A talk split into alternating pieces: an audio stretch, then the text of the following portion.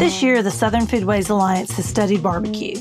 We return to a study of barbecue every 10 years to find out who's cooking, what they're cooking, and how the craft has changed. You're listening to Gravy. Gravy. Gravy. Gravy. A production of the Southern Foodways Alliance, Gravy tells stories of the changing American South. I'm Mary Beth Lassiter. Today, we hear from Adrian Miller. This is Adrian Miller, the soul food scholar who's dropping knowledge like hot biscuits. I am born and raised in Denver, Colorado, which immediately loses me all street cred on the subject of Southern food and barbecue, a couple of the topics which I write about.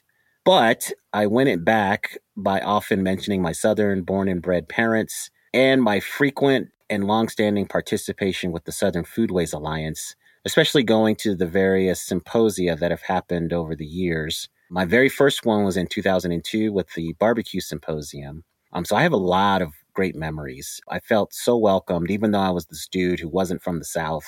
I learned a lot, made a lot of great connections, and made a lot of friends. Well, one great memory that I have is from 2004. The symposium theme was Southern Foodways in Black and White. It was really about coming to the table and looking at the possibility of racial reconciliation through food. And so I remember in 2004, we had something called the Viking Range Luncheon, which was kind of like the showcase meal of the symposium.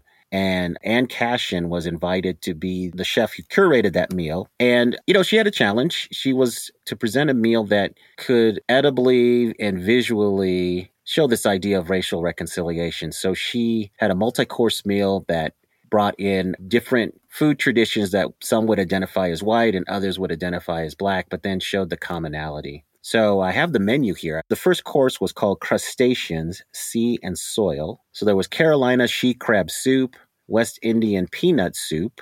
Then the next course was called The Grove and the Field, Alligator Pear and Grapefruit Salad with Poppy Seed Dressing, Creasy Greens, Dandelion Greens, and Pork Cracklings.